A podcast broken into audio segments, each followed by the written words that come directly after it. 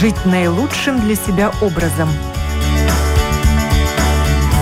Без рецепта.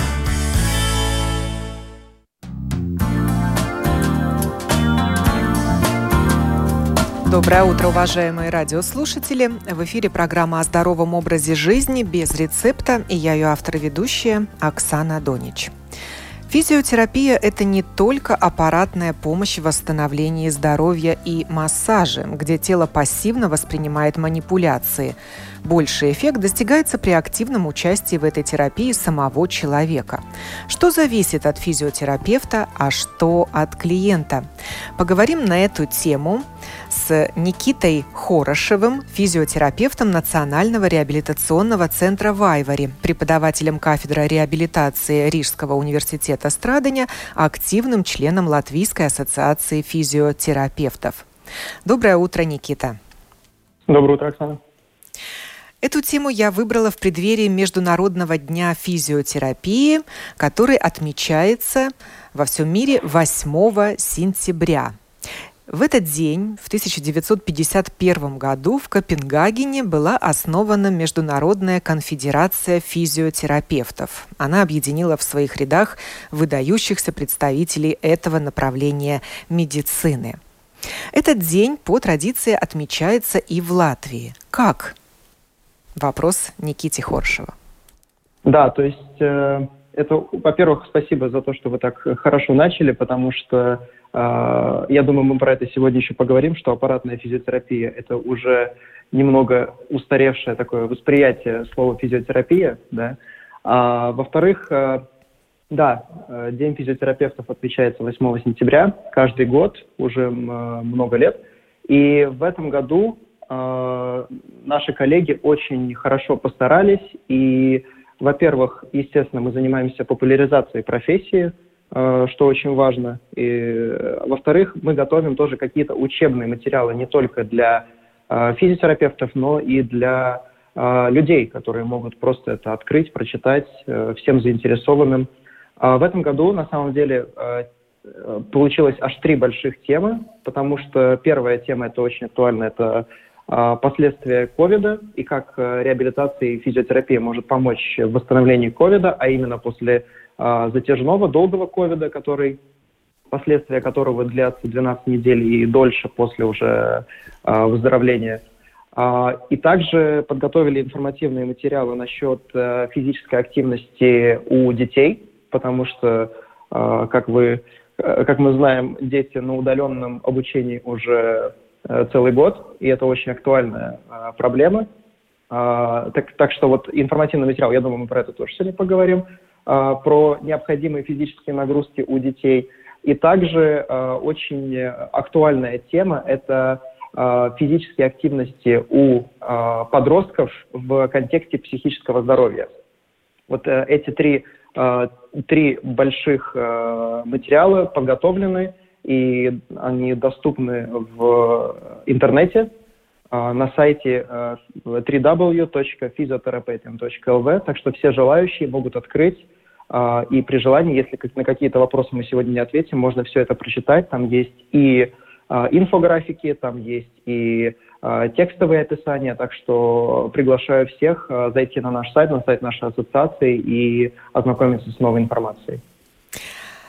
Цель любого международного дня, профессионального праздника – это популяризация профессии и просвещение масс. Наверное, Нельзя упрекнуть в том, что физиотерапия не популярна среди людей. Я думаю, очереди к физиотерапевтам стоят. Но все ли мы знаем о физиотерапии?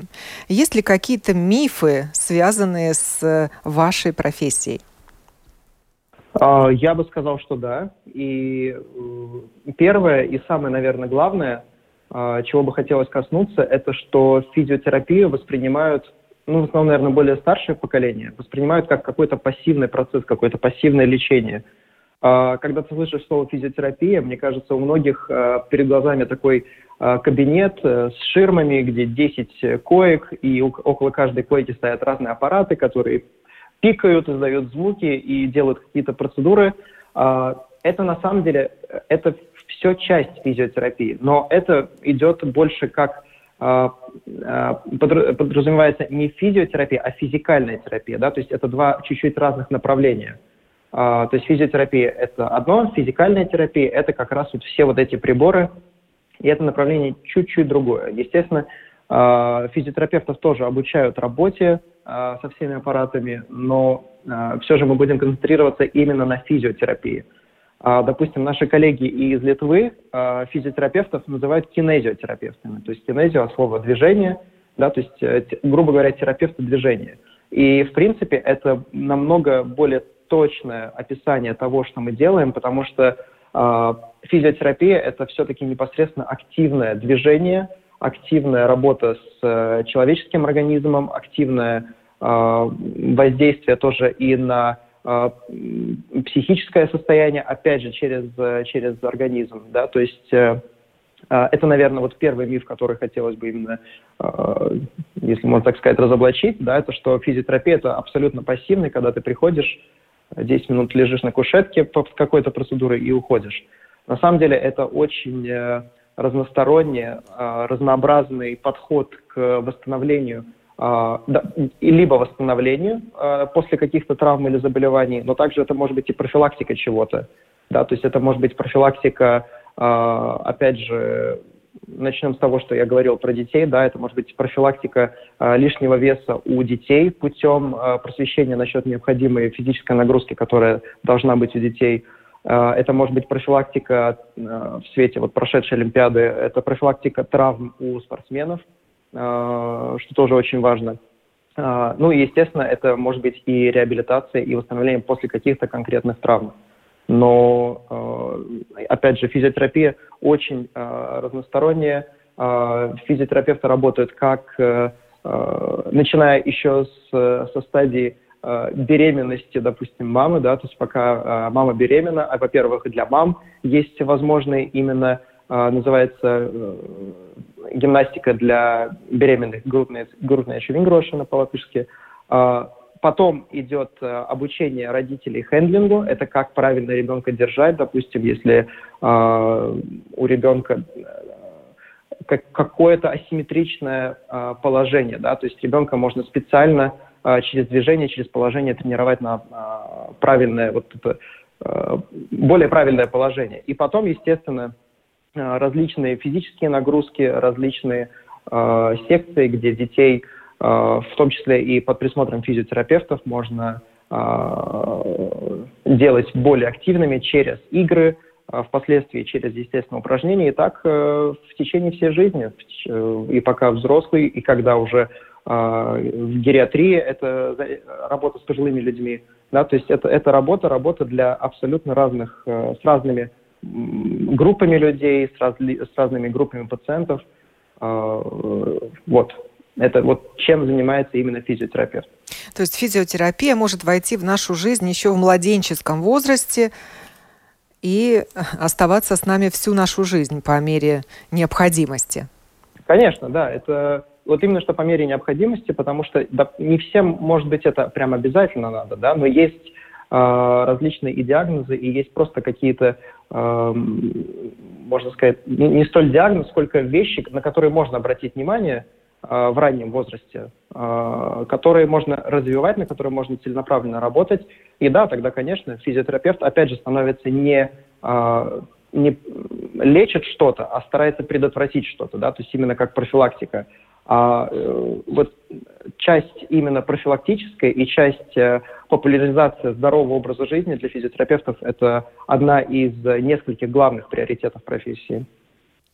Ну, например, вот искривление позвоночника, сутулость, наверное, актуальная проблема для школьников и для молодежи. И все это можно тоже откорректировать, скорректировать с помощью физиотерапевта. Конечно, да. То есть физиотерапевт э, поможет подобрать правильные упражнения, что делать в зависимости от проблемы. Но сутулость сейчас, э, я бы сказал, наверное, не такая большая проблема, как э, сниженная физическая активность у детей школьного возраста, потому что проводили исследования, и результаты показали, что 50% детей стали менее активными, чем были до э, всех ограничений, до пандемии, э, что на самом деле очень внушительный, показатель. Да? Поэтому задача сейчас физиотерапевтов в том числе это популяризировать физические активности, чтобы дети и родители знали, какие нормы, я думаю, про это мы тоже сможем немного обратить на это внимание, да, чтобы знать, какие нормы, чтобы восстанавливать постепенно, постепенно именно а, необходимый уровень физической активности у детей а, школьного возраста. Ну, давайте не откладывать и начнем этот разговор о нормах. Да, то есть э, нормы на самом деле э, такие, что ребенок, да, ребенок считается вот от, э, мы про детей школьного возраста, да, то есть мы говорим о детях 6-17 лет, э, что норма это 60 минут в день, каждый день должны быть активными. А, при всем при этом три дня в неделю активность должна быть высокой. То есть что, что это имеется в виду? 60 минут каждый день для ребенка годятся прогулки, годятся поездки на велосипеде, годятся даже просто вот сейчас школа вернулась, да, то есть идти до школы пешком, а не использовать транспорт, это тоже все считается. Плавание, в общем, все, все, активности не сильно утомляющие, да, то есть когда э, можно спросить ребенка, э, и по шкале от 0 до 10, да, то есть если 0 – это вообще никакой активности, 10 – это самая максимальная активность, что может представить, э, что вот это 60 минут в день должно быть активности примерно на 4-5 баллов. Да, то есть, ну, самая середина. При всем при этом, три раза в неделю э, активность должна быть выше, активность должна быть э, примерно Э, подниматься до 6-7 а, по десятибалльной шкале.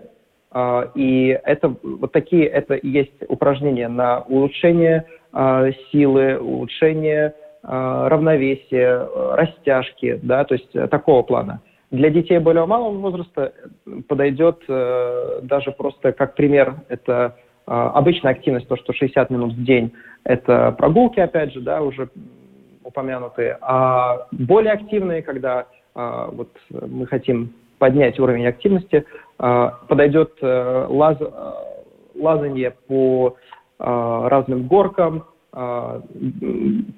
игры, игры различные, то есть прятки, догонялки с друзьями, да, естественно, чем более чем больше людей участвует в какой-то активности, тем более социально она становится, тем больше радости она доставляет и ребенку в том числе. А кто должен следить за выполнением этих активностей? Школа или семья? Вообще это хороший вопрос. Я думаю, что здесь э, э, нет такого определенного ответа, но все-таки школа э, должна давать э, какой, какой-то объем э, физических нагрузок. То есть э, э, те же материалы, то, что я упоминал, есть специальные рекомендации для учителей спорта, да, то есть какие активности использовать, что использовать. А, но мы знаем, что школа не может организовать все дни всем классам всей школы по 60 минут э, физической активности. Да? А, то есть в те дни, когда у ребенка, допустим, есть урок э, физкультуры в школе, э, в этот день можно сказать, что необходимую норму именно активной, такой более сложной, более интенсивной нагрузки он выполнил. Но в остальные дни это, естественно, задача и родителей – и задача уже, если в осознанном возрасте, уже более осознанном, и самого ребенка. То есть разные секции, э, это все, естественно, тоже считается. Но если мы... Э, вопрос тоже, э, кто за это должен больше отвечать, как я говорил, это активность 60 минут каждый день, то есть в том числе и суббота-воскресенье. Суббота-воскресенье школа уже не может никак на это повлиять, да, так что все-таки ответ, наверное, будет такой, что это такая разделенная ответственность и между родителями, и между школами. И а... уже, в конце концов, между детьми тоже. А если подобные нормы для взрослых людей? Конечно, такие нормы есть, они чуть-чуть другие. То есть э, у взрослых людей активность э, должна быть э, не 60 минут каждый день, чуть меньше, да, то есть э, примерно 150-170 часов э, физической активности э, в неделю. И это примерно, если так посчитать, это вот по 30-40 минут каждый рабочий день э, взрослый должен проводить активно. Да? И эти рекомендации, на самом деле, годятся э, не только для людей, допустим, 18-30 или 18-40, это 18-60-65, в том числе и для сеньоров, да, то, то есть более преклонного возраста. То есть э, активности, естественно, могут быть разные. И интенсивность у них будет отличаться у детей и у людей преклонного возраста. Но при всем при этом а, активности и в том числе упражнения на равновесие, занятия а, силовые, да, то есть э, с разными а, гантелями, гирями, штангами, это все можно использовать и для людей более старшего возраста. И это используется, и это доказано, что очень эффективно и предотвращает риск развития того же остеопороза. Можно ли отнести к физической активности уборку дома, прогулку с собакой? Это прекрасный вопрос, и ответ определенно да. А, это считается, а, она относится больше к легкой нагрузке, но определенно, если а, человек убирается, да, то есть по дому домашние дела, в том числе и глажка, в том числе и не знаю, стирка, развешивание вещей, да. протирание окон, полов, это, естественно, все идет к активности, несомненно. Прогулка с собакой – прекрасный пример Э, того, как можно на самом деле внедрить э, в свой ежедневный рацион именно физической активности. Так что определенно да, но это уже будет, скорее всего, конечно, в зависимости от собаки, но более интенсивная нагрузка. То, что вы упомянули про прогулки с собаками, есть даже исследование, что э, люди, у кого есть собаки, более активны в повседневной жизни, нежели те, у кого э, нет домашнего питомца. А как физиотерапевты относятся к прогулкам перед сном? они успокаивают нас, способствуют более хорошему сну или наоборот возбуждают, и после этого трудно заснуть? Угу.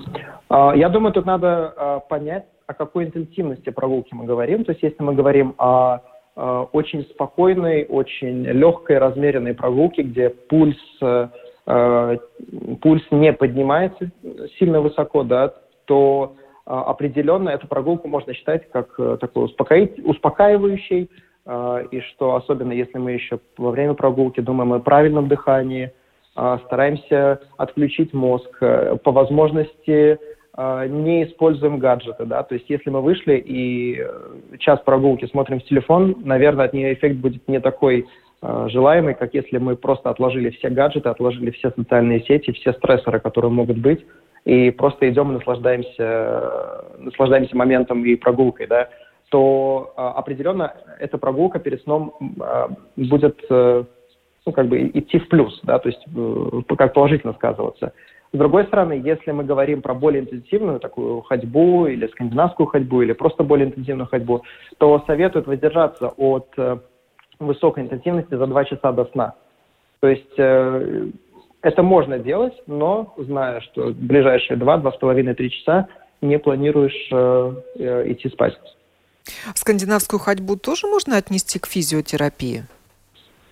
Это можно точно отнести к физической нагрузке и физическим активностям. Потому что, а, допустим, как можно представить э, визит к физиотерапевту а, именно насчет э, рекомендаций по физической активности, физиотерапевт расскажет не столько, что хорошо, а что плохо, потому что, забегая вперед, нет плохой физической активности. Да?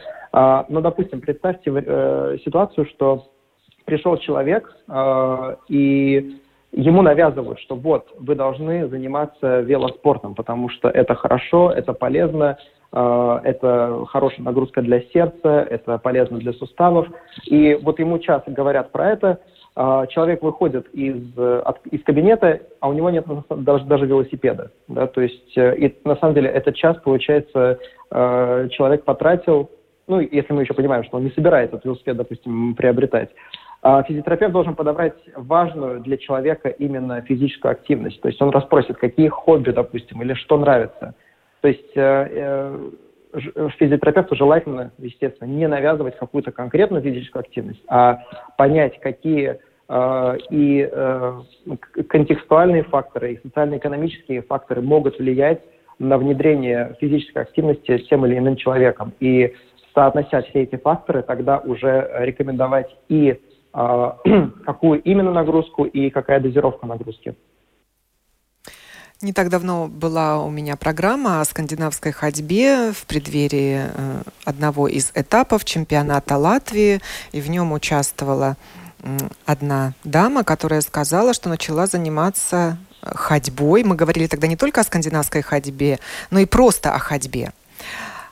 что она стала активно ходить без палок после того, как у нее была операция. Ей нужно было восстановить свое здоровье.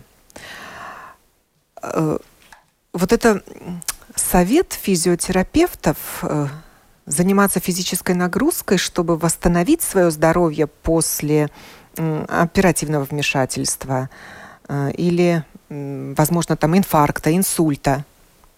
Угу. Естественно, возвращение человека либо к предыдущему уровню а, физической активности, либо его увеличение этого уровня, это непосредственно задача а, на самом деле не только физиотерапевта, это задача любого функционального специалиста, как тоже эрготерапевта. И если мы говорим, допустим, про ситуацию люди после ампутации, да, то есть и технического ортопеда, который э, подготовит необходимый протез, чтобы человек мог опять вернуться в, непосредственно к физическим активностям. Э, но отвечая на ваш вопрос, э, э, получается, э, так, я не могу ушел. Подождите. Можете напомнить вопрос, пожалуйста? Э, рекомендуют ли физиотерапевты физическую а, да, активность да. после э, операции или перене... таких заболеваний, как инсульт или инфаркт? Да, конечно. И а, особенно после сердечных, а, в том числе операций, когда а, на самом деле занятия с физиотерапевтом у людей после сердечных операций начинаются на первый день после операции, да, то есть еще когда э, человек Э, лежит э, в палате, еще швы все закрыты бинтами, да, а физиотерапевт сначала обучает человека, как правильно э, подняться из положения лежа в положение сидя, потом как правильно из положения сидя встать на ноги. Да? То есть реабилитация и восстановление начинается с таких э, вещей. Естественно, постепенно человек с каждым днем может сделать все больше и больше. Э, в итоге человек выписывается обычно, когда уже может пройти какое-то расстояние по коридору, э, либо когда может уже даже подняться по лестнице один пролет вверх-вниз. И после этого, естественно, э, все очень зависит от дозировки нагрузки, э, и правильная дозировка помогает как раз вернуться и увеличить, улучшить показатели физической активности, которые были, допустим, до операции. И, естественно, если мы говорим про инфаркт или инсульт, то, естественно, инфаркт и инсульт – это очень большой фактор риска для а, повторного эпизода. Да? То есть надо это иметь в виду и понимать. И, естественно, если человек не поменял, а, не убрал вредные привычки, не, допустим, занялся лишним весом, не занялся необходимой физической нагрузкой, да, то есть не изменил именно э, приоритеты в питании, не изменил, не улучшил качество сна. То есть э, это достаточно большой риск. Да? А физическая активность работает и может работать и на качество сна, и на лишний вес, и, ну, соответственно, на э, количество физической активности в течение дня. Поэтому э, ходьба, в том числе, как вы говорите, это э, девушка, то, что у вас была, да, это отличный пример э, абсолютно легко внедряемой физической активности в ежедневный рацион. Но опять же, если мы говорим про физическую активность, да, то есть мы вот сейчас говорим, что детям надо 60 минут э, в день обязательно, взрослым надо там, по 30 минут каждый день. А, кто-то может услышать и подумать, ну, я 60 минут или 30 минут в день все равно не добьюсь, поэтому чего начинать? Но это неправильно, да, то есть надо даже э, 5 минут в день, для тех, кто ничего не делал, даже 10 минут в день, даже 15 минут в день, э, все равно несут огромный э, положительный эффект э, для тренировки организма в том числе. Да? И поэтому э, мы, допустим, говорим, что э, для взрослых 30 минут, для детей 60 минут э, идеально э, физическая активность. Не обязательно это должна быть прям от э, вот 60 минут от начала до конца. Можно и разбивать это в течение дня, то есть либо э, по 20 минут три раза в день, либо 30 минут два раза в день, да, либо если у кого уже э, состояние здоровья и выносливость помогает, э, позволяет э, это сделать, то можно и 60 минут от начала до конца, опять же, либо ходьба, либо велосипед, зависит от э, желаний, потребностей и целей человека мобильные приложения советуют нам 10 тысяч шагов проходить, и гаджеты, умные часы в том числе. Как вы относитесь к такой рекомендации? Необходимо ли человеку де- делать 10 тысяч шагов в день? А, те исследования, то, что обработали наши коллеги в ассоциации, показывают, что для детей э, эти цифры еще больше. То есть для детей 6-12 лет шагов должно быть от 12 тысяч до 16 тысяч в день. А для взрослых, э, да, это очень распространенная теория 10 тысяч шагов. Она на самом деле, по-моему, ей очень много лет, и пошла она, по-моему, если я не ошибаюсь, из Японии. Но а, эта теория и опровергалась с одной стороны, и не опровергалась с другой. Сейчас объясню. Я на самом деле про это уже чуть говорил. Что если человеку э, приходит, э, допустим, человек, сидящий работой, особо физическими нагрузками не занимается, у него в день набирается там 1000-1500 шагов, и ему он приходит, допустим, к тому же физиотерапевту, ему говорят, что надо 10 тысяч шагов, не меньше. Э, человек один день попробовал, честно старался, получилось 5 тысяч шагов. Другой день попробовал, получилось 4,5 тысячи. И он думает, ну все равно я эти 10 не набью. Смысл мне вообще начинать? И опять возвращается к своим э, 1000-1500. Да? То есть здесь очень важно понять именно, что постепенное увеличение шагов, это тоже очень, э, оно будет благоприятно сказываться на организм. То есть с 1500 увеличить до 5 – это феноменальный э, рост и прекрасный прекрасное начало, да, то есть э, человек сначала поднимается с 1500 там, до 3, до 4, до 5. Потом он какое-то время живет вот с такой интенсивностью. Потом, когда он становится, опять же, выносливее, если у него э, была сидячая работа, он увеличивает еще больше. И от 5 тысяч идет уже к 7-8. Естественно, последний шаг уже дойти до 10 тысяч, что считается эталоном. Э, но не надо брать это как вот единственно правильный вариант. Правильный вариант это в зависимости от контекста, в зависимости от каждого человека индивидуально популярный вид физиотерапии – лечебная гимнастика когда физиотерапевт рекомендует определенные упражнения, выполняет сначала их с э, клиентом, с пациентом у себя в кабинете, а затем, как правило, рисует человечков на листочке бумаги. Ну, мы люди такие необязательные, эти листочки забываем, теряем, не можем разобрать эти знаки. Есть ли какие-то какой-то прогресс в этой области? Как мотивировать человека эти упражнения выполнять и после того, как он прошел курс лечебной гимнастики в кабинете?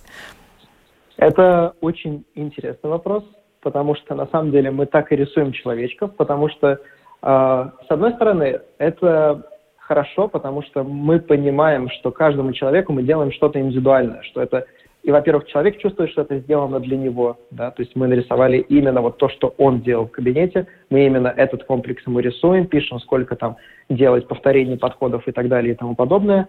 А, потому что если были шаблоны, шаблоны а, убирают всю эту индивидуальность и всю а, вообще индивидуальность каждой программы. А, если вы спрашиваете, про какие шаги вперед были сделаны, а, наши, опять же, латвийские коллеги сделали перевод сайта Physical Therapy Exercises, то есть э, упражнения для физиотерапевтов, для физиотерапии, э, и там есть, то есть есть возможность выбрать какое-то конкретное упражнение, да, с картинками, с описанием. Описание, правда, только все еще на английском, но сам сайт уже переведен на латышский. И вот, и там есть очень хорошо сделанные картинки. То есть иногда мы применяем и такой вариант, да, то есть когда ты выбираешь картинку, там есть описание, особенно если человек, э, человеку нет проблемы разобраться в компьютере, можно отправить это и на почту. Э, из прорывов я бы назвал это, это одним из таких, что, что новое есть. Но, тем не менее, э, все же, те же человечки, та же индивидуальная программа остается. Обычно в работе я советую не писать слишком много упражнений, да, потому что, опять же, мы на, э, наступаем в те же грабли, э, да, говоря человеку, что надо ездить только на велосипеде, или говоря, что 10 тысяч шагов – это единственная правильная норма.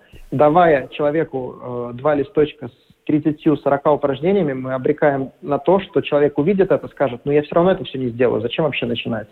Да, то есть здесь, опять же, мы начинаем постепенно, потихоньку, то есть дозировка дозировка самая важная, что мы можем здесь дать. И мы, допустим, человеку даем для начала не 15-20 упражнений, а 5. Вот 5 самых главных. Он их постепенно делает, и потом, если у него есть такое желание, он может либо э, скоординироваться либо с тем же физиотерапевтом, кто ему этот комплекс составил, либо с другим. который может подкорректировать что-то или добавить. И тогда человек уже, имея в рационе ежедневном какие-то ежедневные упражнения, добавляет еще что-то, и это уже не будет таким стрессом для организма, что что-то новое и сразу там 20 упражнений. Все надо постепенно, постепенно, но постепенно не значит плохо, это значит очень правильно. А в каких случаях может помочь лечебная гимнастика?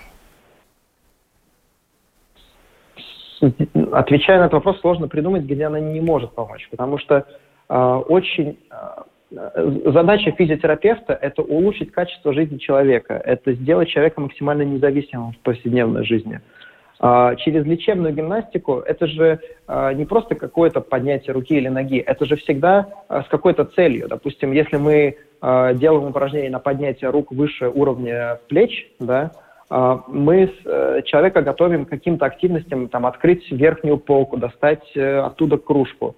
Если мы э, даем упражнение на там, э, приседание, э, при, присесть и встать, это, это чисто функциональная активность, когда мы ежедневно по много раз э, диван, кресло, туалет, стул, неважно, машина, да, то есть мы э, именно вот воспринимая это так, э, мы стараемся каждому человеку дать именно ему необходимые и вот в, опять же в контексте его э, жизненной ситуации важные вещи, которые на данный момент можно улучшить, можно исправить, можно облегчить иногда, да, потому что не всегда мы говорим про вещи, про заболевания или проблемы, которые проходящие есть, и не проходящие есть еще и прогрессирующие да, заболевания.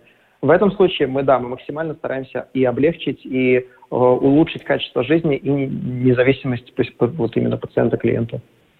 Мы уже говорили о том, что к физиотерапевту обращаются после получения спортивных травм, при нарушении осанки, можно еще добавить походки у детей и взрослых, при изменении мышечного тонуса младенцев, нарушении развития моторинги, хендлинг упомянул Никита. Но еще характерная жалоба – это боли в спине, общая напряженность мускулатуры. Вот когда прямая дорога в кабинет физиотерапевта. Да, я с вами согласен. На самом деле а, боли в спине, особенно если мы говорим про поясничные боли в спине, а, это очень частая проблема, и а, исследование доказано, что 80% э, людей сталкиваются в течение жизни с э, болями в спине. Здесь очень важно, конечно, чтобы физиотерапевт именно оценил, насколько Э, проблема требует дальнейшего внимания или дальнейшего вмешательства других специалистов. Э, я бы сказал, что это самое важное, потому что, э, как мы знаем тоже, что 97-98% болей, так называемые неспецифические боли, когда нет какого-то конкретного очага, допустим. Это может быть, это не столько мышца, не столько межпозвоночная грыжа, не столько Э, что-то еще, да, то есть это без какого-то, какой-то явной причины. Но мы не можем э, пропустить мимо вот эти 2-3%, когда проблема может быть серьезнее, когда она требует и э, быстрой э, диагностики, и очень скорого лечения. Да, то есть я бы сказал, что боли в спине, естественно, э, со советую всем идти к физиотерапевту, чтобы, опять же, потихоньку-потихоньку вернуть человека к улучшить его качество жизни, потому что боли в спине, я думаю, те, кто испытывал, знают, насколько это э, может повлиять, да. А, но при всем при этом я бы сказал, что примарная задача физиотерапевта – это также и оценивать, потому что физиотерапевт э, занимается именно функциональной диагностикой и оценивает тоже симптомы у пациента, которые видит. Э, читаю я также, что при слабости мышц основания малого таза, опущении органов и недержании мочи тоже может помочь физиотерапевт. Каким образом? А, это определенно очень, а, особенно развивающаяся сейчас область. А, я, честно признаюсь, я в ней не работаю, но каким образом? То есть это отдельная прям э, такое подразделение физиотерапии, да, то есть есть педиатрия, есть, э, допустим, ортопедия, а есть, э, по-английскому, это pelvic floor uh, dysfunction, да, то есть дисфункция малого таза. И через различные методы, как упражнений, именно напряжения внутренних мышц малого таза, так и на упражнения э, с таким так называемым биофидбэком, допустим, когда, ну, тонометр, да, можем представить, как выглядит. Вот э, э, можно стараться именно чувствовать, насколько мышцы напрягаются, насколько это давление сильное, э, смотря на тонометр, да, который, который показывает именно увеличение давления по степени напряжения и, соответственно, уменьшение, э, напряжения, уменьшение давления по степени расслабления. Э, это очень такая большая тема, в которой я, к сожалению, наверное, не очень буду силен, но э, она очень актуальна, и в Латвии точно есть специалисты, которые занимаются. То есть э, эта проблема очень распространенная, и что, как у мужчин, так и как у женщин, так и у мужчин. Э, поэтому э, если есть такая проблема, да, я бы обязательно советовал обратиться именно к специалистам, которые работают именно с дисфункцией малого таза. И здесь это уже будет не пассивные процедуры, когда человек ничего не делает. Вот как раз-таки он сам должен напрягать мышцы и работать. Без его активного участия ничего не получится. Ну и мы уже говорили, что улучшение функции дыхательной системы при острых и хронических легочных заболеваниях, постковидная реабилитация – это тоже работа физиотерапевта. Ну, так скажем, его, его рекомендации как это делать правильно? Да, то есть э, то, что я упоминал про э, затяжной или долгий ковид, э, это когда симптомы после самой инфекции вирусной длятся больше 12 недель. Да? Симптомы могут быть очень неприятные. Это и бессилие, и головокружение, и какие-то, по-латышски, сырцклавы, такие перестукивания, да, и отдышка – что здесь очень важно? Здесь очень важно не давить э, через силу себя, да, то есть э, это может быть из такого актуального, что э, тоже и коллеги, обобщая всю литературу, имеющуюся, которая есть, и в том числе и Всемирная организация здравоохранения и Всемирная конфедерация физиотерапии, а, советуют не а, дозировать нагрузку очень постепенно, то есть избавляться от того, что после нагрузки 12-72 часа после нагрузки – у человека есть какой-то дискомфорт, какие-то симптомы появляются, да, то есть именно пост такая э, нагрузочная усталость какая-то чрезмерная, да, то есть э, первое это очень следить за дозировкой, не э, перебарщивать, если есть какие-то симптомы, какой-то дискомфорт, э, делать паузу и оценивать, что именно было, где был перебор сделан, э, и естественно, да, все э, упражнения на дыхание, особенно э, при ковиде и после ковида, э, часто наблюдается повышенный уровень тревожности и депрессии на самом деле. При депрессиях, э, опять же, помогают и физические активности, в том числе при тревожности, очень хорошо помогает и диафрагмальное дыхание, что можно делать сидя, лежа, стоя, в транспорте, дома, на работе, неважно. Да, это когда мы стараемся именно дышать э, диафрагмой, то есть э, на вдохе мы стараемся надуть максимально живот, иногда мы делаем паузу на вдохе и долгий выдох через рот, э, стараясь живот втянуть как бы в себя. Да, это одна из таких техник. Э, это вот э, что можно... Естественно, да, и дыхательные упражнения при разных э, заболеваниях будут отличаться, но также есть и позиционирование, также есть и какие-то перкуссионные техники с откашливанием – это не только даже после заболевания дыхательных путей, это может быть и после операции на сердце, когда э, человеку учат, допустим, правильно откашливаться, что тоже очень важно. И в конце программы давайте проговорим путь к физиотерапевту. По направлению или без к вам попадают люди? А, и допустим, кто должен направить? Да, то есть э, самый э, простой путь – это пойти к семейному врачу, и семейный врач э, с недавнего времени имеет право выписывать направление к физиотерапевту на пять раз. Да? То есть э, это первый путь, то есть э, семейный врач, пять занятий с физиотерапевтом можно.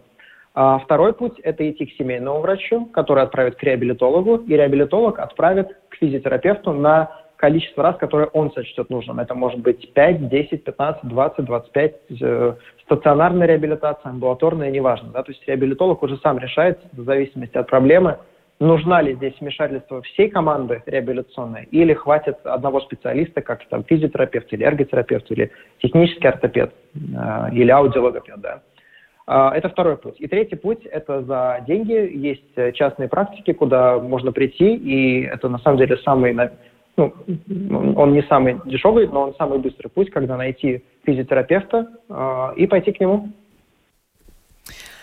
Говорили мы сегодня о физиотерапии, о том, что это не только аппаратная помощь в восстановлении здоровья, но и активное участие в этой терапии самого человека. Разговор состоялся в преддверии Международного дня физиотерапии, который отмечается завтра, 8 сентября.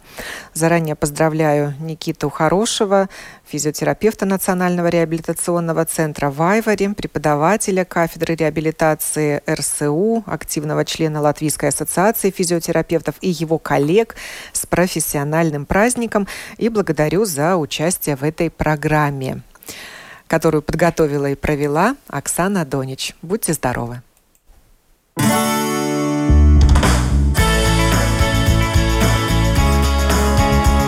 Жить наилучшим для себя образом.